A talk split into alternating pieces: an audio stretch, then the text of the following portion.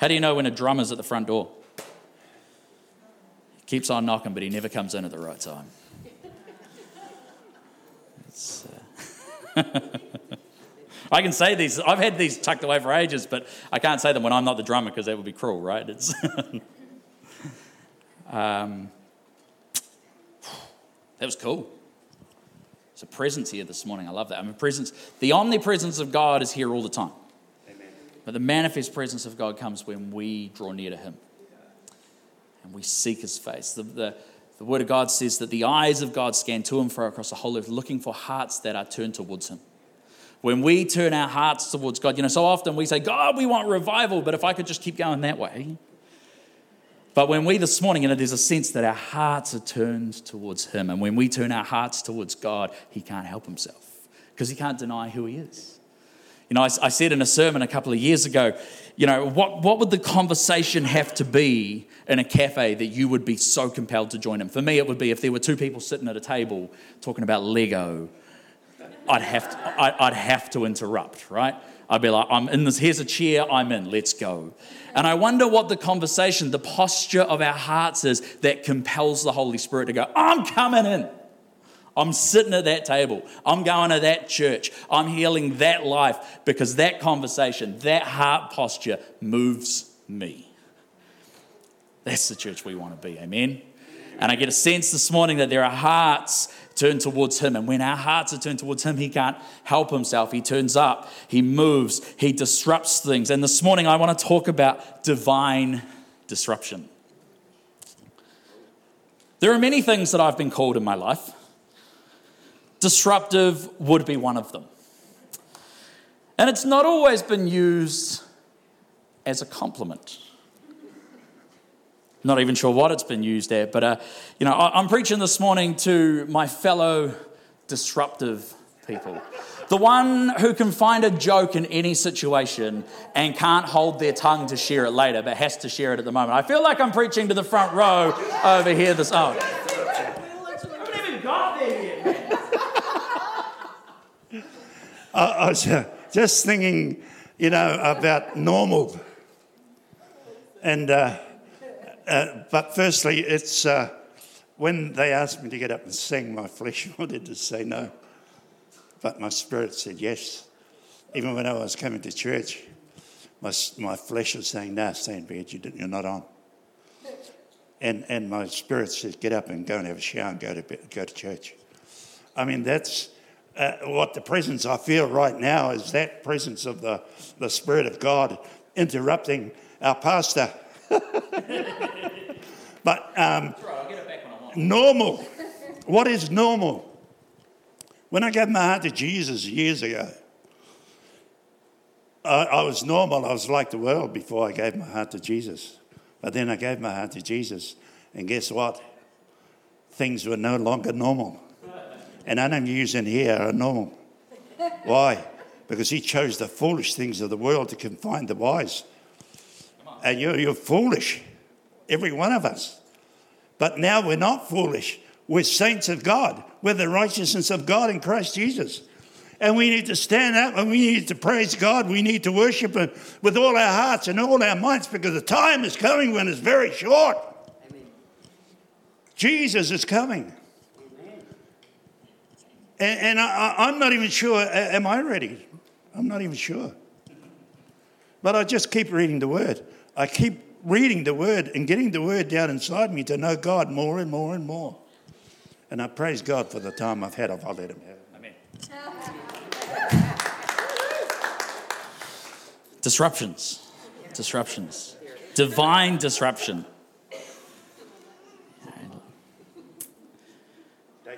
Every now and again, I run into, oh, no, look, it's good. It's good. Like I say, I'll get it back when I want it back.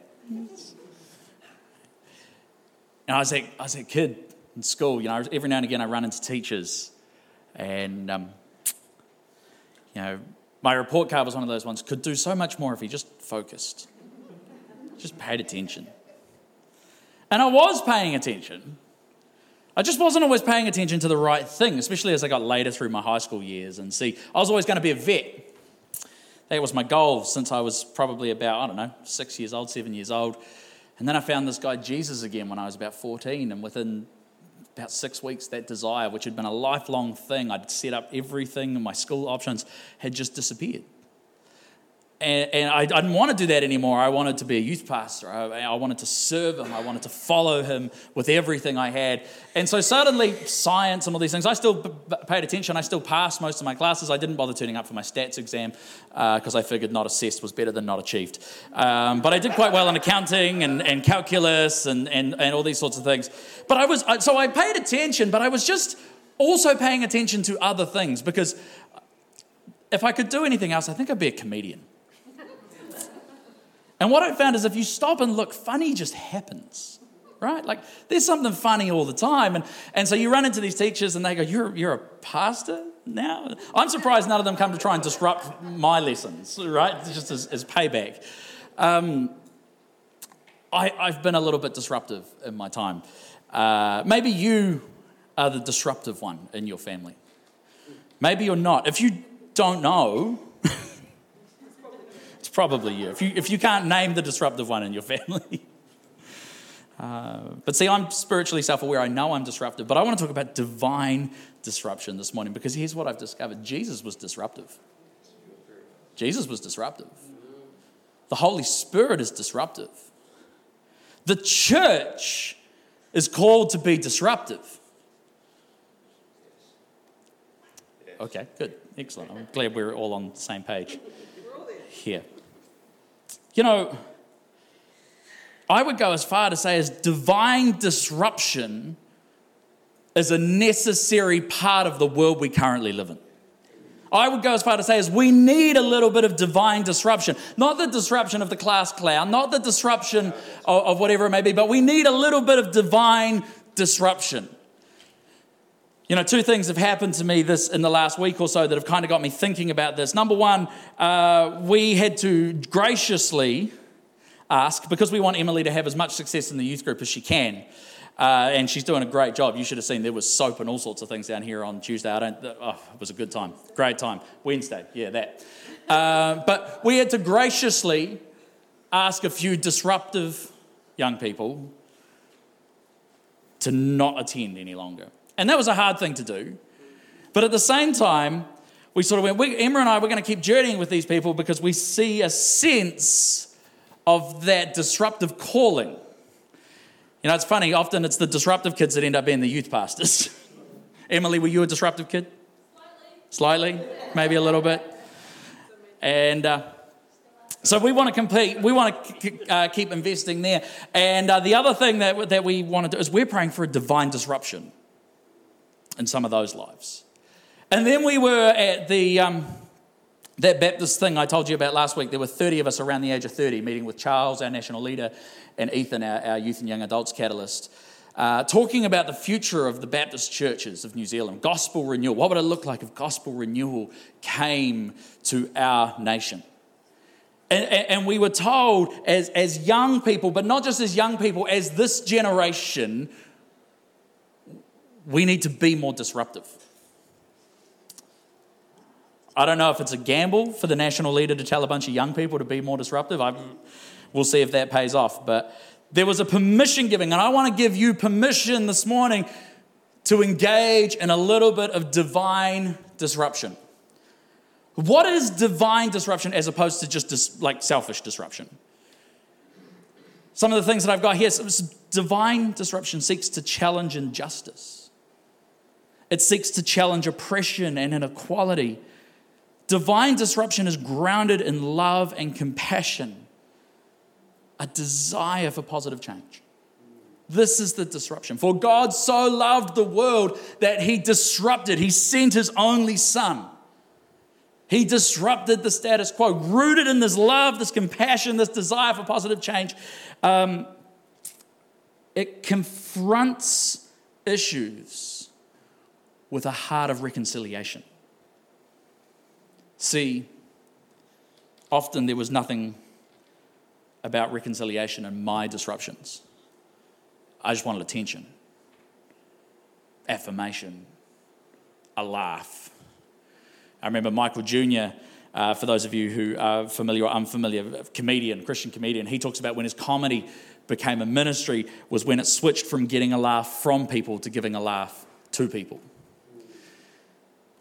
That's his divine disruption. And, and so he'll, he'll minister in hospitals to give laughter, which disrupts the pain and the anxiety. It's, it's, it's a relief as opposed to like, I need to get a laugh to know that I'm loved. This is divine disruption, whereas our, our worldly disruption is self seeking, it's divisive, it's harmful to others. It's driven by a desire of greed, pride, or our need for power and control. And I wanted to have sort of a landing scripture for today. You know, like a good, good Baptist pastor, we should have a, a, good solid scripture that we can chew on, and we should be able to sit there and go, This is the example in the Bible that reveals divine disruption. But I couldn't find one because it's everywhere, it's the whole thing. Like from the very beginning, we see the divine disruption of God. And I can just give you example after example after example this morning, and you'll see some of them as we go. But I just want you to think I want you to think about being Abraham. Abraham's got a life, he's got a family, he's got, well, he hasn't got a family at that stage, but he's got some things going on. And, and God turns up and he says, Hey, pack up and go. Where? I'll keep you posted. Abraham's living his life, and the divine disruption of God breaks through. About Moses. Moses is living his life, Prince of Egypt. Such a, I'm still going on about it, I know. He's living his life, and then out of nowhere, this disruption, this burning bush. Right? And then Moses approaches this burning bush and has an encounter with God that no one's ever had before. He introduces himself to him as Yahweh. He says, your, your ancestors know me as Elohim, but by my name Yahweh I have not made myself known to them. God disrupts his theology, he disrupts his royalty, his divine disruption. Let's think about some other ones. Uh, Hosea, just living his life, loves the law of God. Talks about, you know, being holy and pure and blameless and not having anything to do with evil. And God turns up and says, Hey, it's Gomer the prostitute, and I want you to make her your wife. Divine disruption.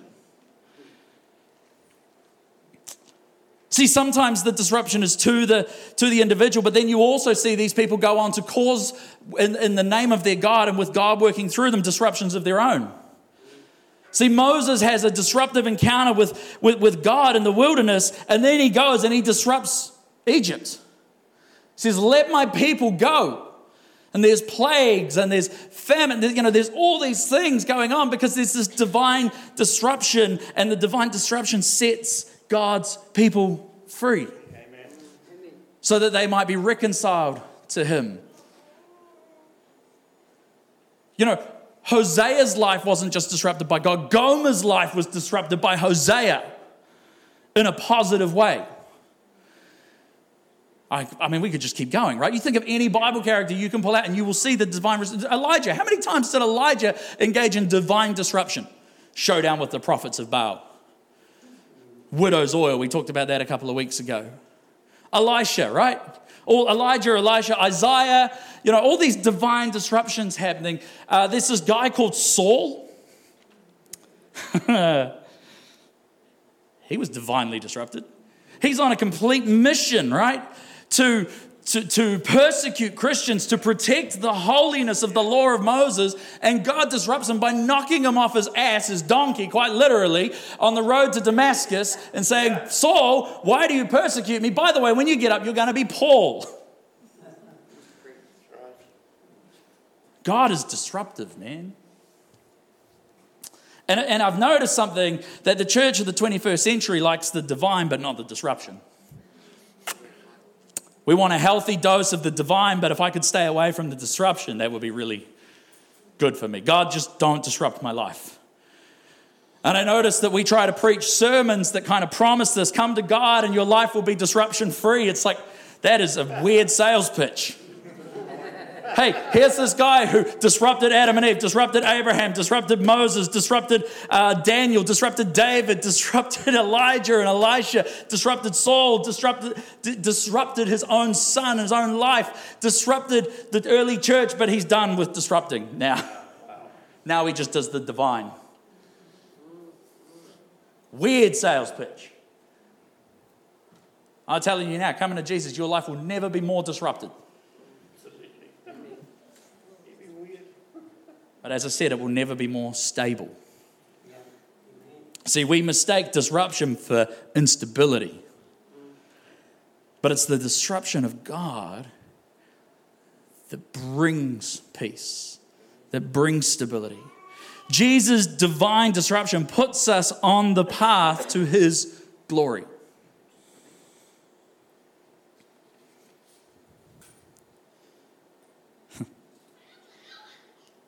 I mean, when you think about it, Jesus' whole life was one big divine disruption. There's this condition of the world. We, we, I quoted it before, John 3.16, for God so loved the world that he sent his son.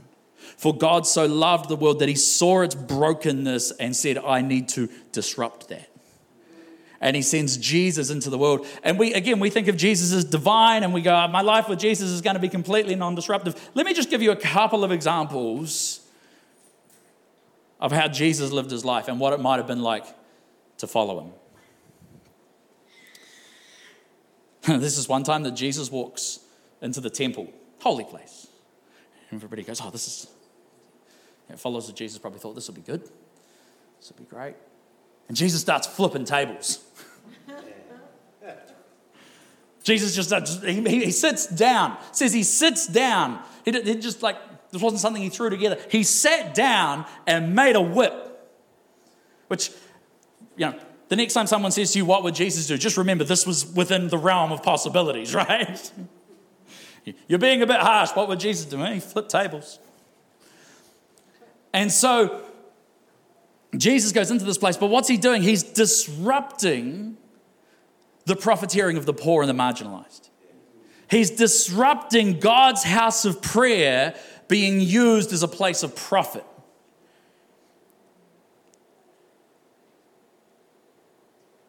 Matthew chapter 9, verse 10 to 13. Let's, let's read this one. Let's actually have some scripture on the screen. Matthew 9, verse 10 to 13. Later, Matthew invited Jesus and his disciples to his home as dinner guests, along with many tax collectors and other disreputable sinners. But when the Pharisees saw this, they asked his disciples, Why does your teacher sit with such scum? We would never think that.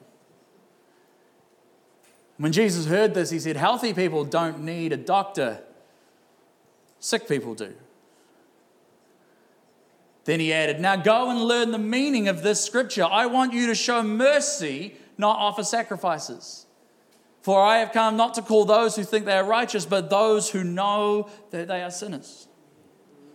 See, Jesus disrupted the idea of what faith looked like. Jesus disrupts the social system of the church, which says we don't eat with those people. We don't give to those people. We don't share with those people. And Jesus says, Well, I do. I am. I will again. In fact, you watch me. Later on, I'm going to sit with about 5,000 of them at the same time. Jesus disrupts our social systems, he disrupts social expectations. Mark chapter 3, verse 1 to 6. Jesus went into the synagogue again. Notice that whenever Jesus goes to church, things get disrupted. Jesus goes to the temple, flips a bunch of tables. Jesus goes to church, and, he, notices a man with a deformed hand. I'll give you this one for free. Anytime Jesus comes to church, church is about to get disrupted. And if you believe that Jesus comes to church on Sundays, then we should have an expectation of disruption in our services. If Jesus comes to your house, your house is about to get disrupted. Because Jesus, like me, looking for funny, Jesus was looking for kingdom opportunity. So let, can we go back to verse 1? Sorry. So Jesus comes into the church again and he noticed a man with a deformed hand. And since it was the Sabbath, Jesus' enemies watched him closely. If he healed the man's hand, they planned to accuse him of working on the Sabbath. And Jesus said to the man with the deformed hand, Come and stand in front of everyone. Like, we're not doing this anonymously, we're going for maximum disruption here. And he turns to his critics and asks, He hasn't done a thing yet. Turns to his critics and asks, Does the law permit good deeds on the Sabbath, or is it a day for doing evil? Is this a day to save life or destroy it? And they wouldn't answer him. Funny that. He looked around at them angrily and was deeply saddened by their hard hearts. And then he said to the man, Hold out your hand. And so the man held out his hand and it was restored. And at once, the Pharisees went away and met with the supporters of Herod to plot how to kill Jesus. See, not everybody likes disruption. See, sometimes we go, God, I'd like a little bit of divine disruption. But I wonder who we might be in this story if divine disruption happened in our midst on a Sunday morning. And if it happened in someone that we didn't think deserved it, or someone that we didn't feel overly positively towards. You know, I wonder what it would have felt like to be that man in that moment, you know, who's, who's probably used to just kind of hiding his his condition. See, we think of the disruption caused in the service because he goes, come to the front, but I imagine there's an element, you know, come to the front. I, I usually just sit in the back. It's kind of good. No one really sees me. I can slip out early. No, no, come, come. Hey, stretch out that hand. No, a little more. And it says, as he, as he stretched out, it was healed divine disruption disrupts our lives. There is no divine without disruption.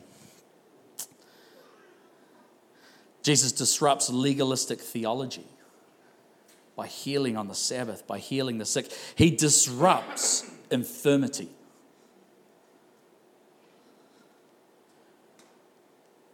There's this, there's this other story. I, I, I can't even pull it out because it's so long, it would be a sermon in of its own. But sometime, if you want to just go home and read the book of Matthew, chapter 6, the Sermon on the Mount, like it's just an entire, like Jesus just gets up and basically goes, I'm just going to disrupt all y'all. Like he gets up and he goes, You've heard it said, but I say. You know, this is how that you do it, but this is what it says. He, he says things like this um, Love your enemies.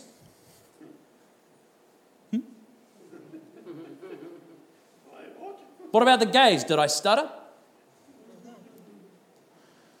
What about the thieves and the tax collectors? i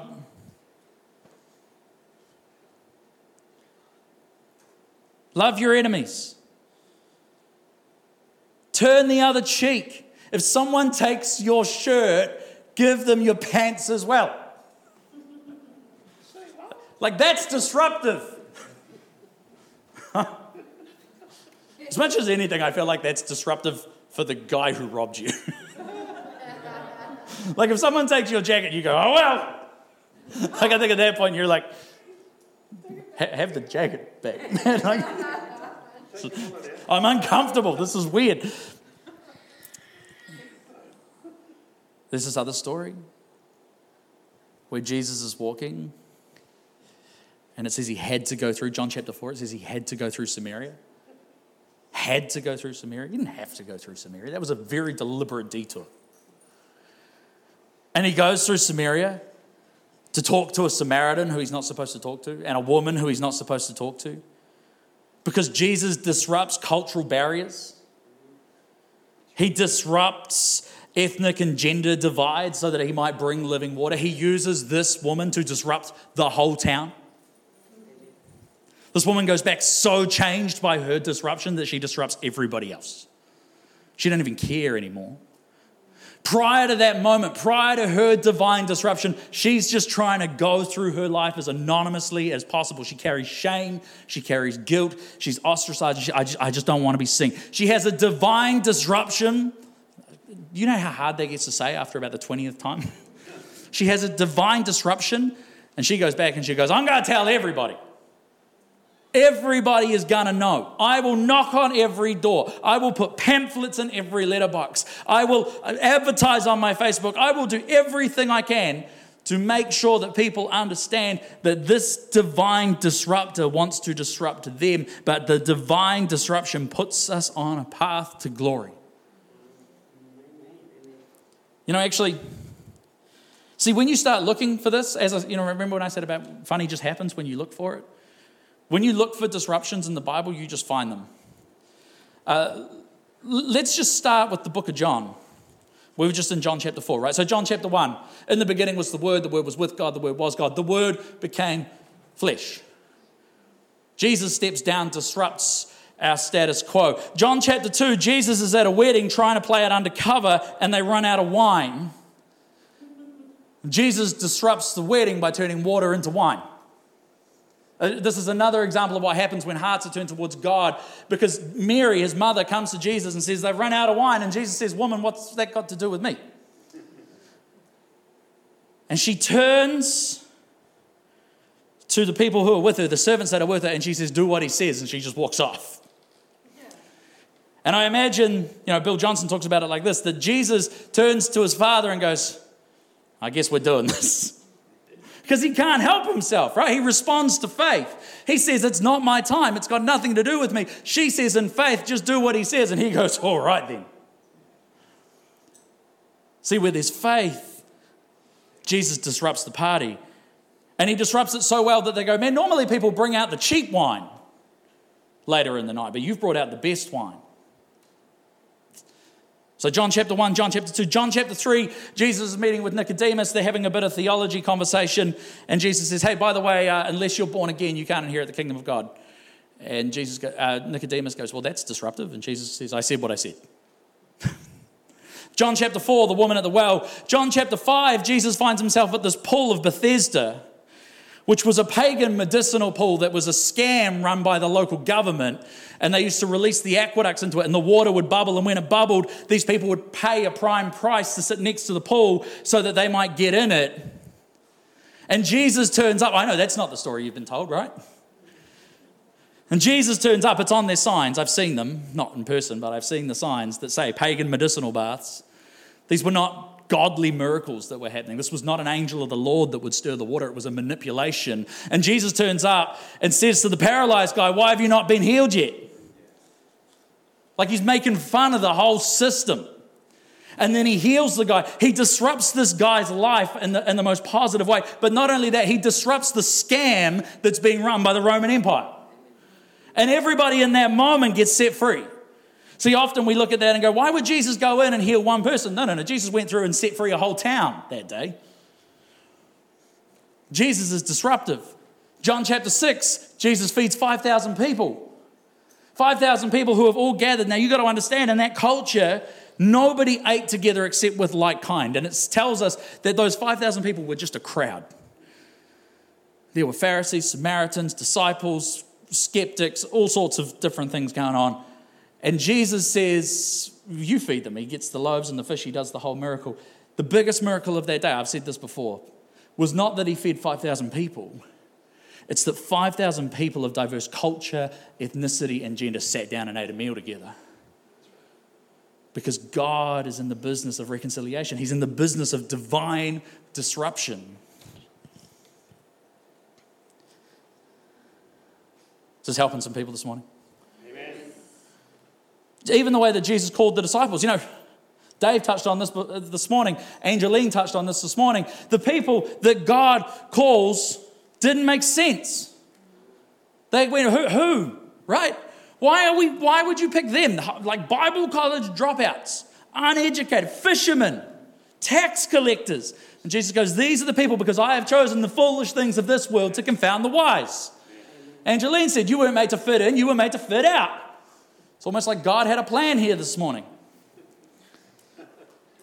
You were made to cause divine disruption. Jesus disrupted expectations. He, dis- he disrupted theology. He disrupted social norms. He disrupted prejudice. He disrupted the kingdom of earth in order that he would establish the kingdom of heaven. Jesus disrupted sickness. He disrupts demonic oppression. And then he dies on the cross, and everybody goes, Huh? What? Weren't we just getting started? And then on the third, there's something about the third. You said it this morning. There's something about the third. He gets up. And I love, I love how it's described in Acts chapter 2. Peter describes it this way. Did I give you that one? Acts chapter 2. Here we go.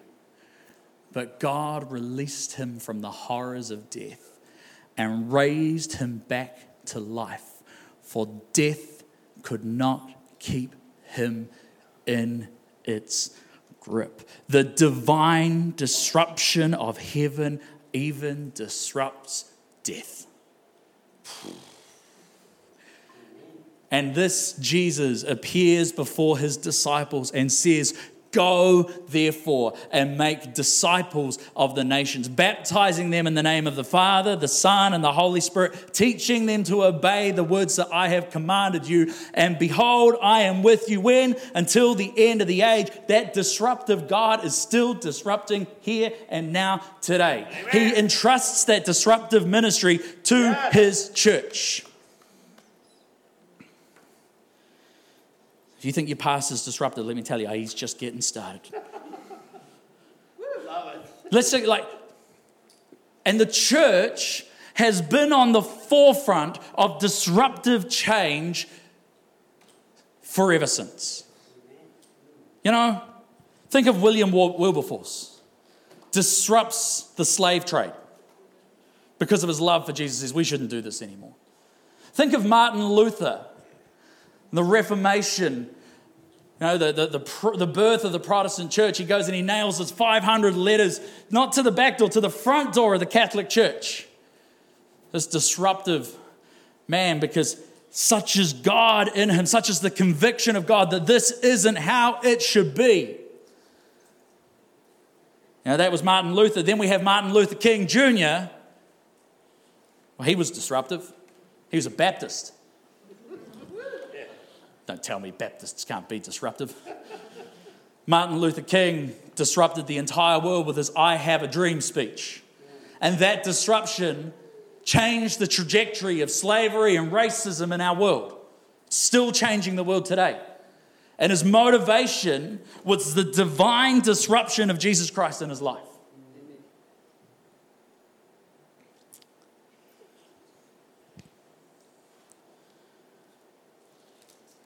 You know, it was John Wesley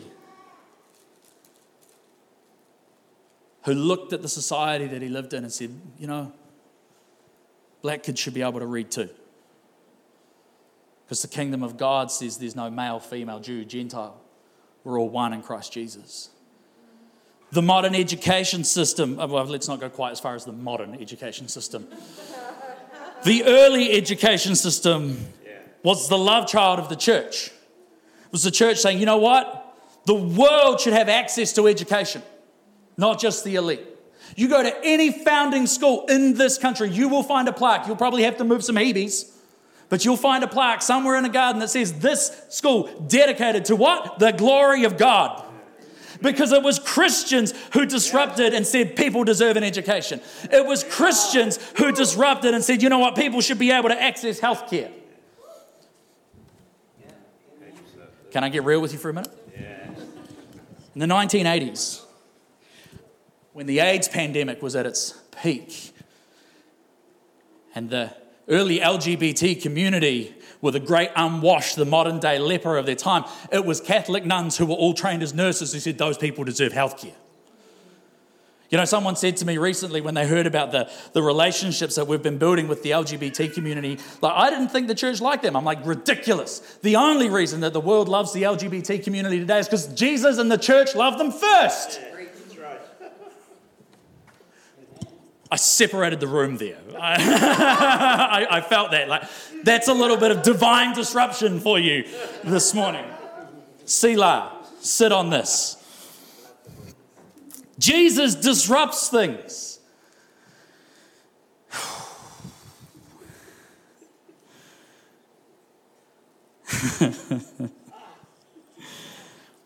you know, there's this church. It's on the corner of a little, little provincial town. Just sits. Not many people know about it. But it's got some disruptive people in it and it's got some disruptive goals. And as one of those goals, it put a counselor at Bohally Intermediate School so that we might disrupt. It's us. If you haven't worked that out, it's us. Um, so that we might disrupt the systemic mental health of a generation. There's this little church that's, that, that took on this project that Tenica spearheaded called Shine Girl, Shine Woman so that we might divinely disrupt self confidence issues in young girls. That we might disrupt the narrative of social media that says you have no worth, you have no strength. There's this church that started a CAP debt center that Kim Hollis gets involved with, and she works with WINS and she works with all these other uh, different, different people, and so that we might disrupt systemic poverty in our nation. There's a building for sale on the roadside up here that I wonder if a church might buy so that we could start a journey towards some kind of social housing so that we might address the systemic homelessness in our nation.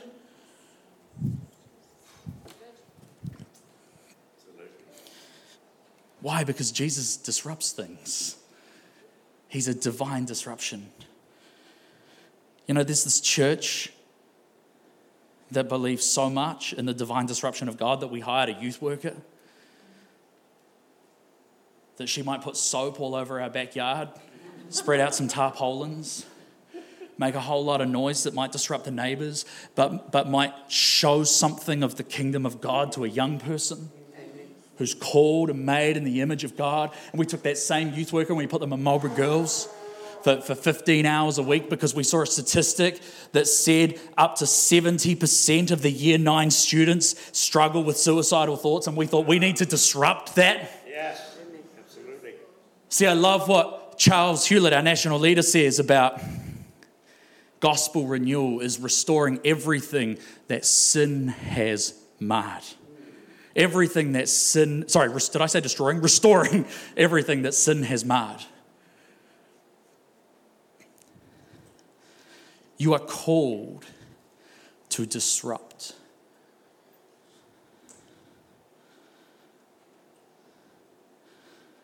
Churches and Christians should be on the forefront of societal change, challenging and disrupting things like poverty, oppression, the cultural norms. You are the fruit of a divine disruption. And you are called to be the seeds of divine disruption today. 2 Corinthians chapter 10 verse 4. We use God's mighty weapons, not worldly weapons, to knock down strongholds of human reasoning and to destroy false arguments. The NIV says it this way Our weapons are not carnal, they are mighty in God for tearing down strongholds. They are mighty in God for disrupting the status quo. They are mighty in God for disrupting and leading people on a path to glory, which brings me to some challenging reflection questions this morning. Who are you disrupting?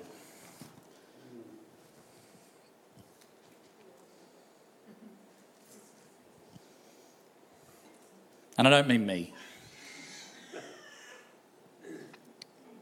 Where are you causing divine disruption? When was the last time following Jesus caused disruption in your life? See, Jesus was, was it was one thing for Jesus to divinely disrupt, but Jesus was also okay with also okay with being disrupted. There's, there's this one story where Jesus is walking to a house because he's been disrupted. This, this guy called Jairus comes up to him. And he's in the middle of something, and Jairus comes up to him and says, Can I interrupt? Can I interrupt? My daughter is sick. She's dying. I need you to come. And Jesus says, No, that's very disruptful. I have a plan today. I had, you, you will need to make an appointment for next Tuesday. That's the next available day in my diary. And Jesus says, Let's go. And then on the way to Jairus' house, on the way to heal Jairus' sick daughter, this woman pushes through the crowd. And she's had a, an internal hemorrhaging issue for 12 years. And she reaches, she's not even supposed to be there. She's not allowed to be there. But in her desperation, she disrupts and she reaches out and she touches Jesus' garment. And Jesus stops and everybody says, Jesus, we're in a hurry. We're going to Jairus' house. And he says, No, no, no, no, no. We need to stop because someone touched me. Someone reached out for me. I want you to know that you are not a disruption to Jesus. And he turns around and he says to this woman, Your faith has healed you. Go in peace and be healed. And in the midst of this disruption, Jairus' daughter dies. And people go, Jesus, if you just hadn't been interrupted, if you hadn't allowed yourself to get waylaid, if you had been interested in the divine and not interested in the disruption, maybe this would have gone differently. And Jesus goes, Everybody out. Like he gets all that unbelief out of the room. and he says, Daughter, wake up. Because Jesus disrupts even death. And she wakes up. And Jesus gives his disruption ministry to the church. And the church has been disrupting, and the world is in a better place because of it. You want to start keeping score about the hurts of the church, and there are some, and we shouldn't neglect them. But there are also a lot of good things the church has done throughout history. Where are you causing divine disruption? When was the last time following Jesus caused disruption in your life? If it didn't, I would submit you're not following him. You might be watching him, you might be spectating him, but if you're following him, it will disrupt you. And finally, where are you being called to be disruptive this week? How could you be disruptive? In the divine sense, not the self seeking sense. Who could you love that's unlovable?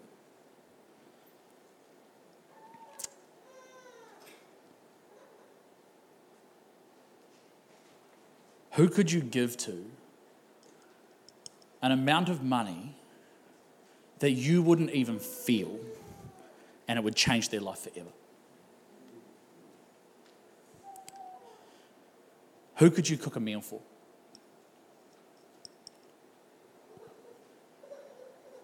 Who could you advocate for who's had their voice taken away from them? Selah.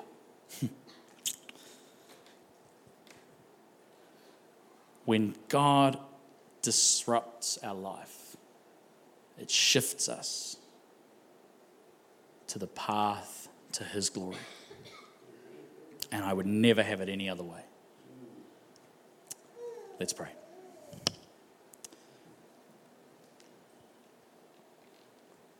Lord, we are here this morning because you have disrupted us.